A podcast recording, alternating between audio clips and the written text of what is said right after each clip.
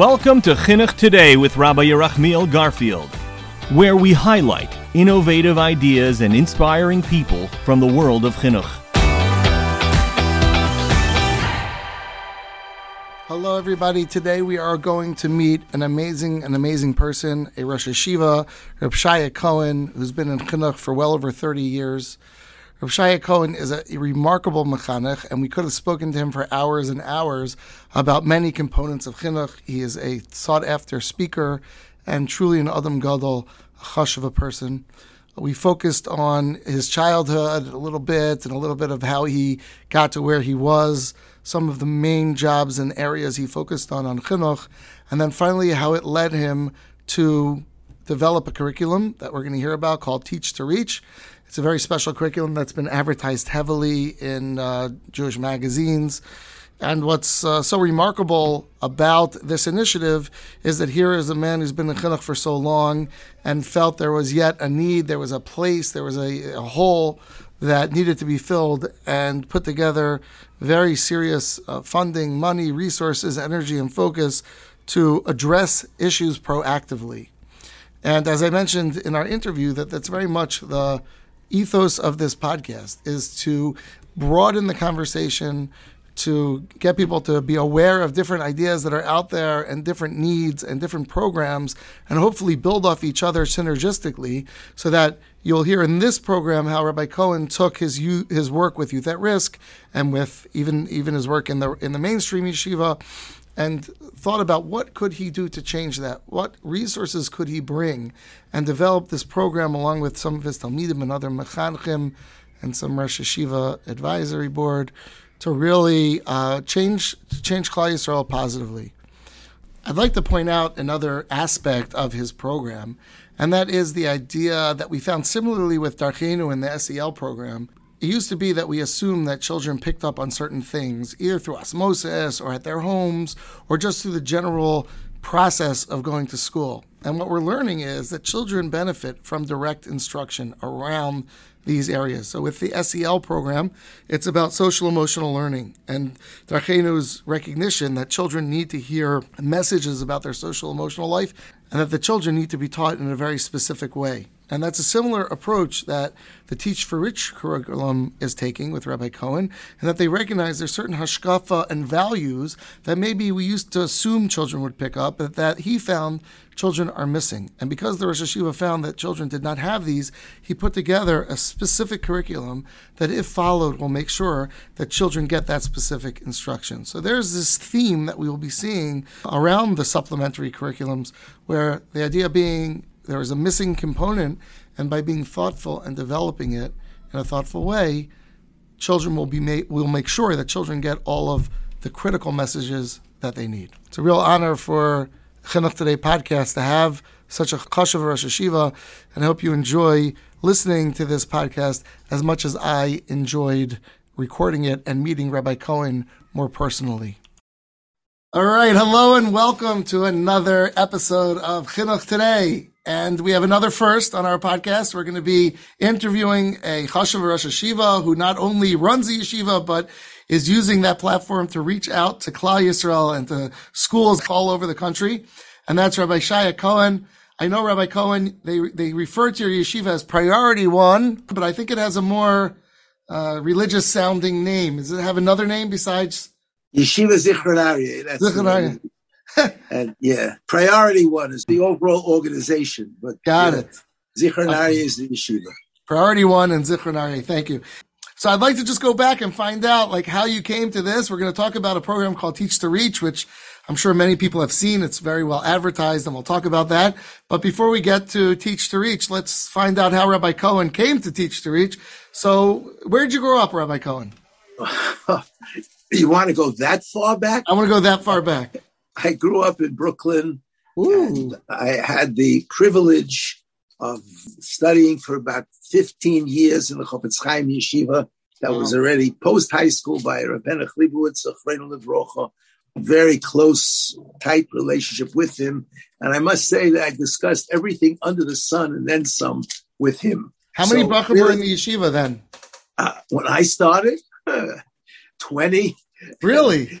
Yeah, then we went to Eretz a few years later. There were 30, and now there's about 400, but whatever. Wow. Anyway, so then I, I, I went to Eretz I actually got married in uh, and married into a fine family. My father-in-law was Reb Lisa Plachinsky, who was a Talmud Mamish Talmud Muvik by the Brisker Rav and the Shloim Yehuda, I believe. Was, that's right. Shloim Yehuda. right. Which was something that was unusual at the time. You were either a Chazanishnik or a Briska, not both together, but he managed to combine together. And I learned by with him. I learned Chavrusa with him for a few years. I came back here. Wait, wait, hold on, Rabbi Cohen. Is, you just threw that out, but that's fascinating. How does an Americanish Abacher from Brooklyn get connected enough to a mishpacha, an Eretz Yisrael dikash mishpacha, uh, mamish Yerushalmiim, Rabariye, and his, his It's mishpacha. a posuk in it's a posuk in Tehillim.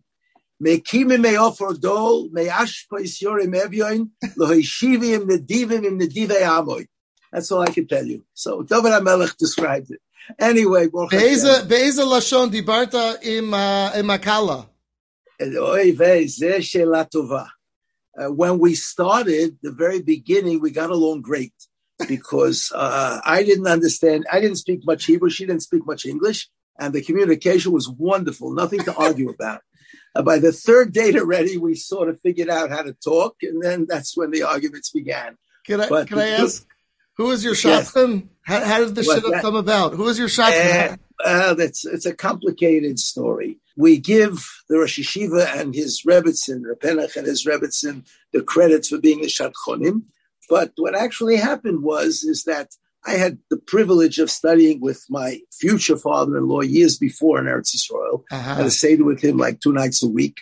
And I, I, liked him, the family. I never saw his daughter or anything.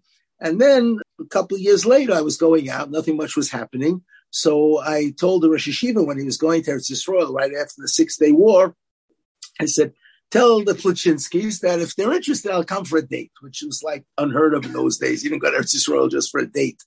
Anyway, uh, it's a debate whether we don't know whether he mentioned first or my thought. My wife said that my father-in-law mentioned it first. What about that? You know, we won't that, resolve that, that on chinuch today. Yeah. And anyway, uh, and uh, the kids said that wow. was Did you get to, to meet Rabariye? Was he still alive? Was Rabariye I, I knew Rabariye even before the first time the yeshiva was in Eretz Yisrael in 64, 65, I got to know Rabbi very well. And uh, and then when the, later on, he was just, when I got married, it was like very weak. It was the last year of his life. He passed away that Erev Pesach. Wow. We got married. Elwig passed away Erev Pesach. Uh, if you if you're looking for cute stories, I'll tell you that on the first or second date, when we still didn't communicate well, I decided to ask this young lady, what does she want out of life? So she said, Ani. I thought that means rich. And I was ready to run. You know, I'm not looking for someone who wants my money, and I had no money besides that. Uh, Baruch Hashem, I figured out uh, the difference between Ashira and Musheret, and the rest is history. Good. What is Musheret? Can you translate Musheret for our uh, listening what, audience? Musheret means happy. Osher is the happiness, right. and Ashira is rich. She, she didn't want to be rich. I'll tell you a, a, a secret. I, if I if I don't have riches, I can actually blame her because her grandmother, who was a Rebarius Rebbetzin, was a super tzadekis yodua in the world. So she was mispalled that her Enikach shouldn't be rich. Really? So I can wow. blame her. But they say that after a couple generations, the tefillah was only for a few generations. I don't know. Okay. Maybe my children will be rich someday. anyway. Okay, so you got married and you stayed in Eretz Yisrael initially, or you stayed in Eretz Yisrael for a few years. Then I came back to learn the kollel by the Rosh Yeshiva, and then I went to Los Angeles in 1975 to start in the San Fernando Valley, the least likely place to make a Mokum Torah, to start a yeshiva there. Spent 10 years over there. I would say in those years I learned everything because there was so much going on and so many obstacles and so many challenges. And uh, I came back to New York and uh, I eventually started this priority one, started the yeshiva, the koilel. And we, with priority one, we were always interested in addressing issues that weren't being addressed in chinuch, whether it was the kids at risk, whether it was other issues that, and we decided after many years dealing with the kids at risk, and actually had a high school for uh, boys who were really in trouble for about close to 20 years, a little under 20 years. And then we decided that, first of all, other people were making high schools at that point. When we started, there wasn't any for these kind of kids. And then we figured the real trick is prevention. And that's how we got to this teach to reach. And all this time, the regular, you still have a regular yeshiva in addition? Yeah, yeah, yeah. The yeshiva was going on, the kollel. We have a branch in Eretz Yisrael as well. It's debatable whether I'm a part-time Malamed or a part-time uh, uh, teach to reach worker, but mm. that depends who you ask. But, okay. you know, so, I think I'm a full-time Malamed and a full-time uh, teach to reach as That's well. what your family for sure says. What? Yeah, but not everyone, would, not everyone would agree with me. Anyway, okay. Um, tell me, like the, the, your philosophy of chinuch um, that that has developed and now has been crystallized into this teach to reach, which we'll get to.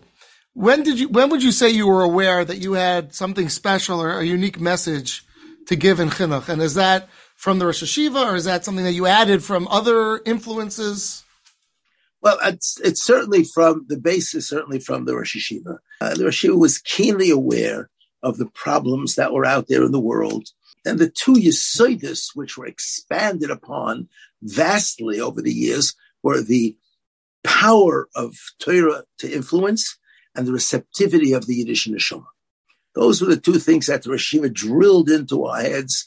Um, used to say they're waiting for us out there. When I went out to Los Angeles to the Valley, I didn't see them waiting at first. I saw them just wishing I would go home. But um, eventually, yeah, we saw that much on a much deeper level. They were all waiting, and everybody is receptive. The Torah is is is so powerful, um, like Rebbe Akiva with the with the water dripping on the rock, you know, mm-hmm. and that's the the divrei Torah against the heart and Baruch Hashem. But then we also saw that um, there are obstacles to people accepting the Torah. We realize that the difficulty of it, we realize the strangeness of it in society where everybody is not doing it. Uh, we realize that the lack of understanding of some of the basics is so critical. We realize that they didn't understand what they're going to benefit and how it's going to make them happy. We realize there may have been too much emphasis on what's going to be in the next world and not enough to show them the beauty and the happiness and the fulfillment they get in this world. We realize that there may be too much much emphasis on fear, which was scaring the daylights out of these kids, and not enough emphasis on love and, and you know a relationship with HaKadosh Baruch Hu. And these and are ideas that came from the Youth at Risk Yeshiva from Priority One. Uh, they came before. Well, uh, California was a lot of youth at risk work too. You know, in the Valley, yeah. that was. Uh, um, you know, it was it was a difficult. Uh, there were all kinds of people there. There were people that were Shomer Shabbos. There were people that were Shomer Shabbos Machalaloi. There were people that were that were were not, but they were sympathetic. They identified as all people didn't identify as Orthodox. We had the, the, a very broad cross section. It was delightful years, and Baruch Hashem, amazing things were accomplished there. So we learned a lot from that. I also had the good fortune of meeting up with the people from Arachim, mm. uh, Dr. Srebrenik and Svi Imbal, and I learned a lot from them in terms of the approach, the psychology of Emunah, and the approach that they take to Kiruv, which you, also combine together to. You met them in Eretz Israel or here? Yes. When I heard no, oh. when I met, no, I brought them here. We did many seminars with them. Wow! But but when I met, when I heard about them, I went to see them, and I and I, I recognized that they had something special, and I we incorporated that into the work that we do. I think that's such a theme that I'm seeing and talking to different people with programs is the beauty of reaching, seeing an idea and saying, "Wow, this could benefit my." Area or another and going and getting it, you know, in this case, going to Israel. And, and I would only add to that, there should be more of that. There should be more of that. Yeah. We shouldn't rest on our laurels and say, well, I've been so successful, so I don't really need any new ideas. You know, new ideas are always helpful. And not only that, you get bogged down in your old ways. If they don't get refreshened once in a while, uh, you get stale, they get stale, and you lose cheshik, you know. So that's part of the reason for this podcast is to you know engage the the community in a conversation around great ideas and hopefully you know good things will come from that. You know like beautiful, building on beautiful. different ideas and inspiration. Should be matzliach very important. the pushback i would give and i don't know uh, the Chofetz Chaim hashkafa well enough to, to express it properly in your terms but you know, there's this idea of Masora. I mean, I know that in the Chofetz Chaim yeshivas, Masora is, is, a key word. How do you balance that friction between being respectful and embracing Masora and that sort of progressive language that you were just using about growth, change, adaptation, bringing new ideas? And how do you find them not contradictory? Okay, that's a very good question. And the answer is I disagree with the question. Okay, you, there, you don't have to find a balance between that and Masorah. That is what Masorah is.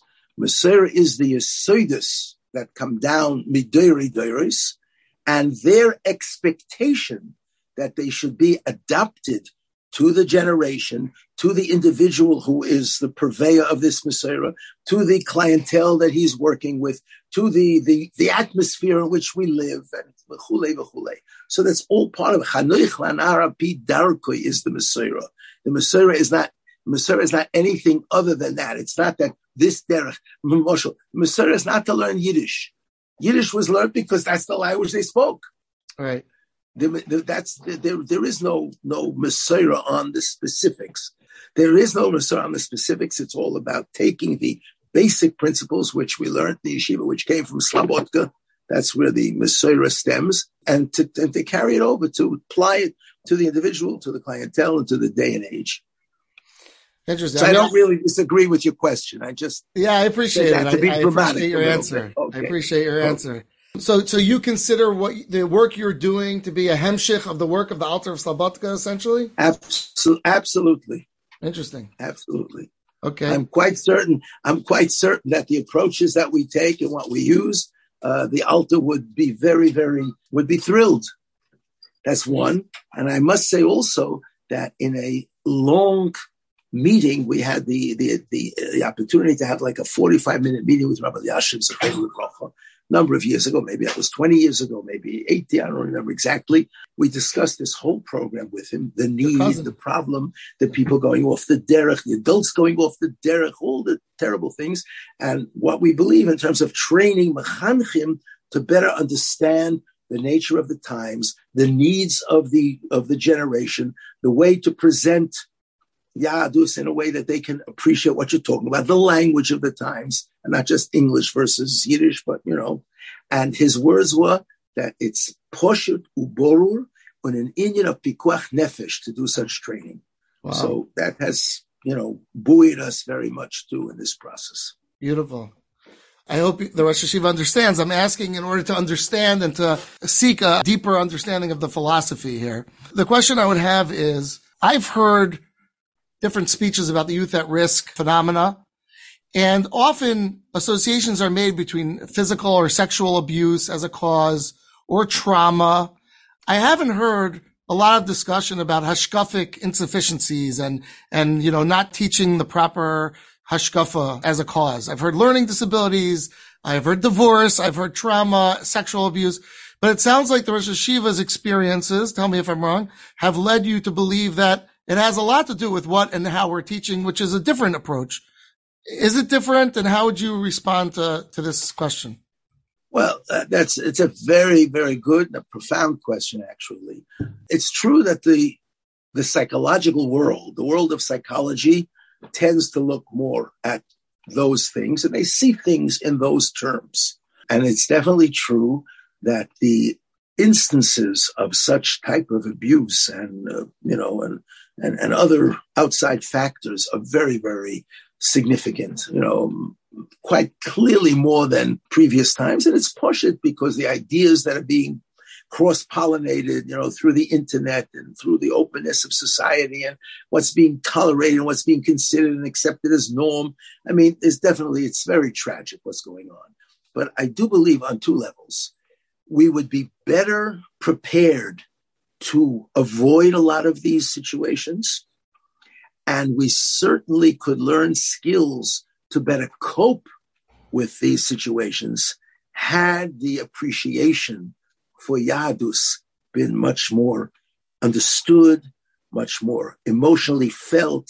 A relationship with HaKadosh Baruch Hu would be so deeply rooted within us, an appreciation of the Chesed Hashem and that Kol Mada Rachmon L'Tavov and everything Hashem does is for the good. Hashem is in control of the whole world. The purpose of creation, um, uh, the benefit that we get from observing the mitzvahs, truth of Torah Sinai, all of these things will work that even when there is a tragedy or an abuse or a challenge or a serious challenge, but I'm armed with the equipment to, to fight it off, to prevent it on some levels. And for example, a person who's highly mo- motivated in his connection to HaKadosh Baruch Hu will work to find aids to keep out the outside world rather than to bring in the outside world. A person who maybe even have been a victim of abuse will recognize that his connection to HaKadosh Baruch Hu can help him to heal.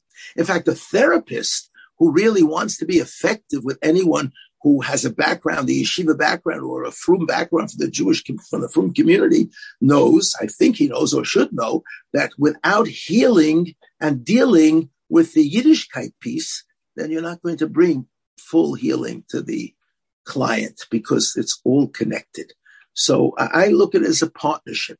And we work, I work in partnership with many therapists that they have their piece that they have to deal with, and we need them to deal with certain pieces, we also have to deal with this. I even have some therapists who are capable of dealing with this piece too, which is a very beautiful thing, but that's not that many. That's not their field. And some feel professionally that they shouldn't be involved in that. I don't agree with that really, but you know, but, but I don't think there's a contradiction. I think the numbers, the statistics are mind boggling in terms of the problems that do exist, but I don't think that's anywhere near the whole story.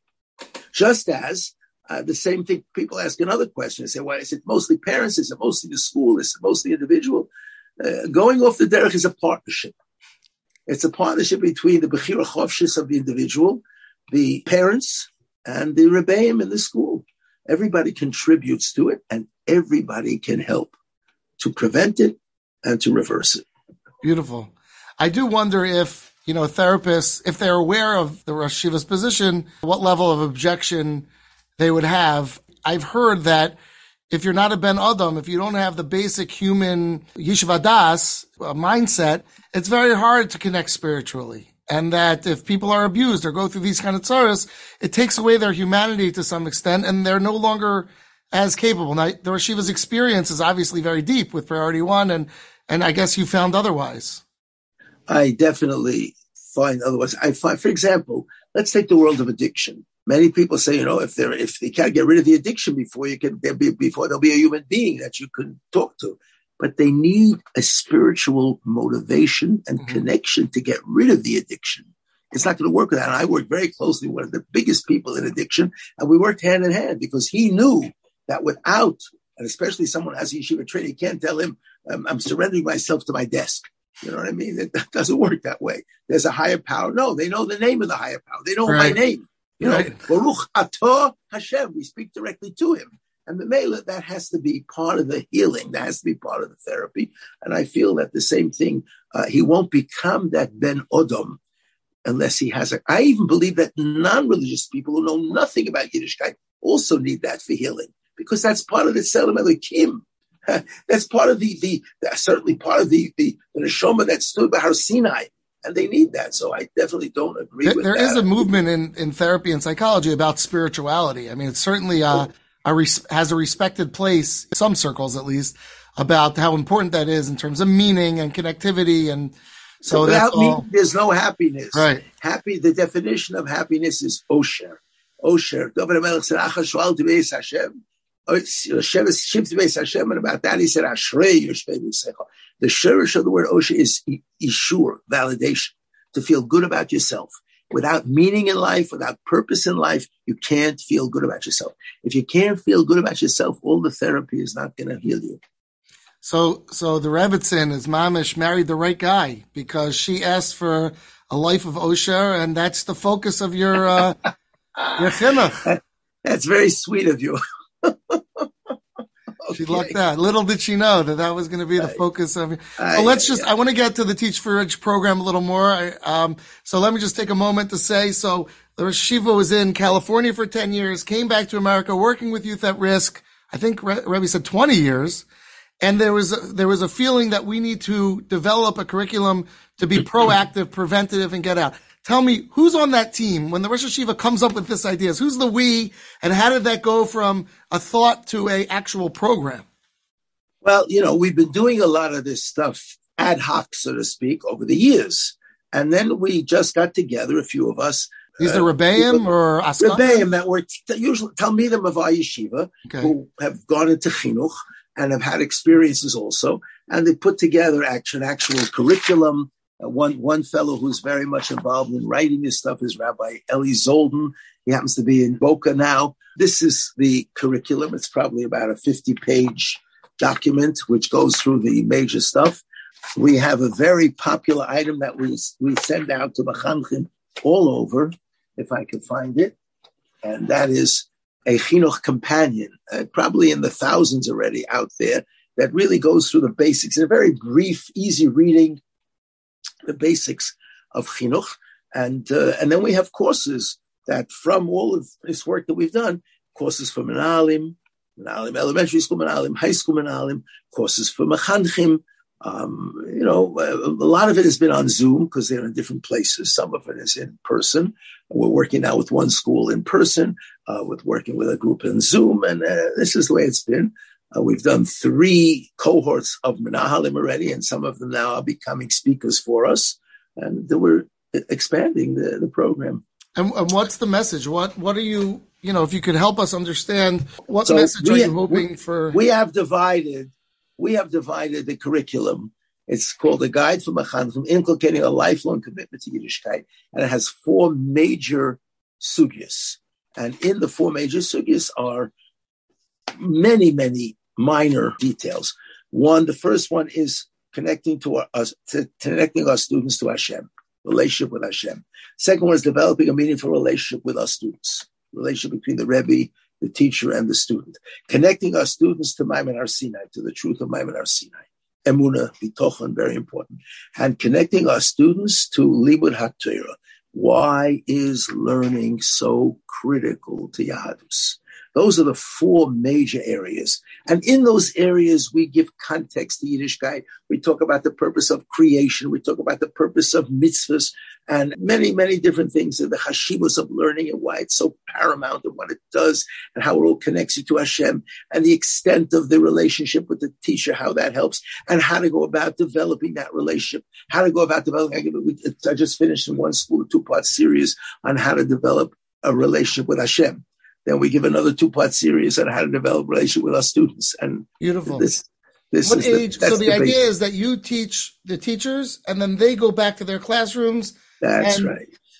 What ages is it for? Is it aimed for in terms of Talmidim? So the, the, the program as is in its fullness uh, is best suited for junior high school, high school, and beyond and above. Okay. Besmerish also needs chizuk these days but we have done for elementary school, younger grades, and that also works. They have to adapt it a little bit more to their nusach, to the level of the kids. But you know that, that that's also important because some of these ideas, brings up positive ideas about Hashem, positive ideas about Hashem's kindness. Many many of the things we talk about is in order to preempt when suffering or challenge comes in life, if you have positive ideas about Hashem and about Yiddishkeit, you take things in a whole different way and that's all part of it. And some of that stuff can go for younger kids too. So, is is know. this for boys only, or is, is no? We well, we, we, for the most part, we've been dealing with boys, menalim and mechanchim. Uh, we now started this year. We hired um, a woman to work with that, and we started programs for women as well. I mean, the men will do that too, but we needed, we felt we needed more women to be directly involved in that. And I, I assume the process of developing this curriculum did it come from your head essentially? Like um, you sat down with your team and you sort of charted it out. Like what are the well, pieces? Well, I, I would like to say it's all Chazal based. See, Chazal's wisdom is eternal. Chazal's wisdom. See, if someone, let's say a, uh, a, a Jewish thinker, has a certain philosophy that may be related to the time, like say Rav Hirsch. Rav Hirsch was a he saved the generation. I don't know if that's so relevant today to the mood of our generation. You know, they were more philosophical. We're more, what's in it for me? So, but the words of Chazal are eternally relevant. Mm. anything Chazal said, Chazal, I'm talking about, you know, in the Gemara, in, in, in, in, in Midrashim, and this, what Chazal say, Rishonim also, that's Nitzchias. Mamela, we use those principles and apply them to, to Chinuch today which there- is very, it's also very authoritative because you can argue with my personal opinions, but when they're backed up with Chazal, if you argue, we have some choice words for you. You know what I mean? Hmm. So I, am just wondering, in developing it, were there any hashkafic decisions that had to be made, or hard calls where you had to really think about something that you were going to include or not? Yeah, yeah, there were. Because because really, it's it, it's not as simple as it might sound. I mean, you really, it's almost like coming up with a Kitzur Shulchan Aruch of chinuch values. Like you're almost distilling Chazal into what are the key things well, we want these kids well, to? I'll tell you. See, the reason I don't think that we had too many problems in that area is because we were so grounded in the Slobodka mussar. And Slobodka mussar was very much based on text. What do Chazal say? What is Rashi saying? Not it's we call it explanation rather than interpretation. Mm-hmm. I'm not putting my ideas into the text. I'm drawing forth the text, which is the Dvar Hashem. So therefore, we pretty much, you know, we're secure in that. And when necessary, we talk it over amongst ourselves or amongst with other people too. You know, we have an advisory board of, of Rabbonim, but there's not too much. We send them everything, and there's not too much that they uh, that they have questions about. You know, so are they from a broad yeshiva representation, or mostly? Yeah, Reb Reuven Feinstein, Reb Sholem Kamenetsky, and Reb Aaron Lopiansky. Very you know, nice. this is. Uh, you gotten any pushback at all about people who are resistant to embrace the program? Uh, what I have is that the resistance that was posed against me the past 20, 30 years is practically not only non existent today, to the contrary, they're embracing these ideas. And you must be and doing something re- wrong, Rabbi Cohen. Uh, yeah, yeah, that's right. I guess I'm doing right then, and now I'm doing something wrong. You're right about that. I'll be the first one to complain, Rabbi Cohen. Okay. If they're not complaining, you're not pushing hard enough. Well, I'm sure there's still complaints out there, but anyway. Okay. I think and we've learned to be immune to them. What's your vision for this program? Is it growing at a speed that you're happy yes. with? And what's what's to come? Well, happy with the speed of growth is not not a, a, a, good concept because the the growth has to be to reach every single mechanech and every Moisid HaTorah in the world. Wow. And uh, we can't go fast enough for that. But right. we can't go too fast, otherwise we won't do a good job. Right. We believe in quality over quantity. But it goes beyond that. The dream is that no Moisid HaTorah will engage a teacher, man or woman, Rebbe or a Mora, unless they've been trained in this approach of understanding the, the nature of the, the youth today, the challenges that face them, and how to present to them the age old relevance of Torah in a way that they can relate to directly and personally. But going beyond that, I have a dream, which we are beginning to start now parenting, because it's the same thing. They have to work together. It's a shutfus. Mm-hmm. And by the way, the, over the years, over a long career in chinuch, the talmidim that we were most successful with were the ones that we had a real sense of shutfus between the parents and the and the hmm. yeshiva. That's a very important concept. You know, they get them from all sides. You know, just surround them right. with love, not with uh, you know. Anyway, but the other dream is hopefully that they should come when no Rosh Yeshiva and no Rav will be Mesader Kiddushin unless he also introduces his uh, this young couple, besides whatever else they have to learn, to the basics of parenting. Wow. You know, the old school stuff that doesn't work anymore. You know, when parents tell me that, well, I don't feel I'm in control of my kid anymore. I said, oh, when's the last time you were? You know what I mean? Today, by the way, there's no control over children. Bye bye, I'm going off the derech. And they start that nusach at eight or nine, you know, they've heard about it. So you have nothing to say. You have nothing to do about it. Absolutely nothing to do. Is that currently the Rosh Yeshiva's practice uh, in terms of chasanas? Not to marry a couple that hasn't. Well, we uh, the only couple I'm involved with is the Bochurim that learn here, and they get a lot of training. okay, okay. They get a lot of training, and I give them a packet before they get married with a lot of stuff about parenting as well. And hopefully, they you know Amazing. they refer together with their new new wives. I, I hope so. But wonderful. Yeah, they get a lot of that. Final question I, I ask all my guests, and I'm curious how the Shiva will respond is if someone said to you, here's a million dollars. Now, a million dollars isn't what it used to be, but let's say a million dollars, help Klal Yisrael, change Klal Yisrael. How would you expand what you're doing or use that money in a special way to really have impact in the chinuch? Well, space? that's really what we're doing. What we are doing is, uh, and that's not such fiction, that story. Uh, what we what we are doing is offering stipends for the people that we're training. So that there's real motivation that people are busy and especially people with more responsible positions like Hanhola, like Rebbeim, like um, uh, you know, yeah. uh, principals and so forth. Yeah. So we offer a generous stipend to make it a very serious program. And we do a lot of advertising to get people aware. We have a website that we've invested a lot in, so there's tons of information that they can access. We have video series that we develop. We call it Divine Fingerprints. It's on the we teach to reach.com website. That's stuff that they could use in the classroom. We're constantly developing new materials and that costs money to pay people. You have to pay right, people sure. time. So you're already uh, spending a million. You're already uh, spending million. Well, so what if you had an extra million? It would be to increase these stipends. That's that right. Just increase the reach, hire more people. We're, we're looking now to hire more people to take this broader. Amazing. And this to me, this is the program you give me as many. If I would have won the, the, the, the, lottery, you know what I mean? I you married the wrong family for that. I see you pay attention to your interviews. I certainly do. But maybe if it's Mukdash, I don't know. It's Archian. If it's Mukdash, Maybe we can make an exception. I'll, we'll see. Okay. Anyway, thank you, Rabbi Cohen. It's it's it's okay. so inspiring that uh, it's not like some people towards the end of their career, not that you're at the end, but after 30 years, they're looking for ways to avoid uh, Agmas Nefesh. Right here, there was Yeshiva saying, push it, expand, reach. Yeah, yeah, yeah. I'm looking for more years, even than more money. Amen. Hashem should give you as much years and as much money as you need. Oh, keep up your great work. Thank you so oh, much. Thank you so much. All the best. Bye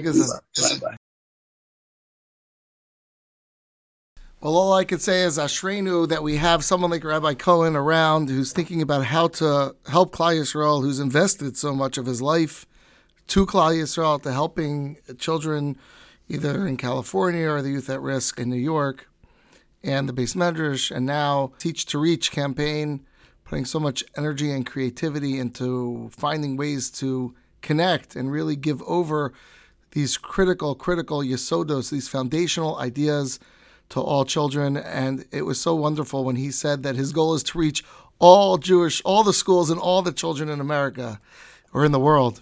I always think that's such a remarkable aspiration. Someone who really believes that they have something important and they want to share it.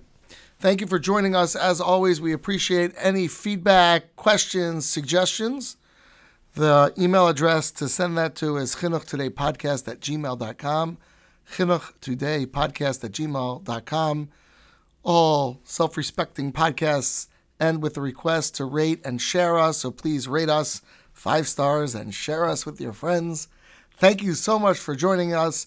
This is Yerachmiel Garfield wishing you a wonderful day.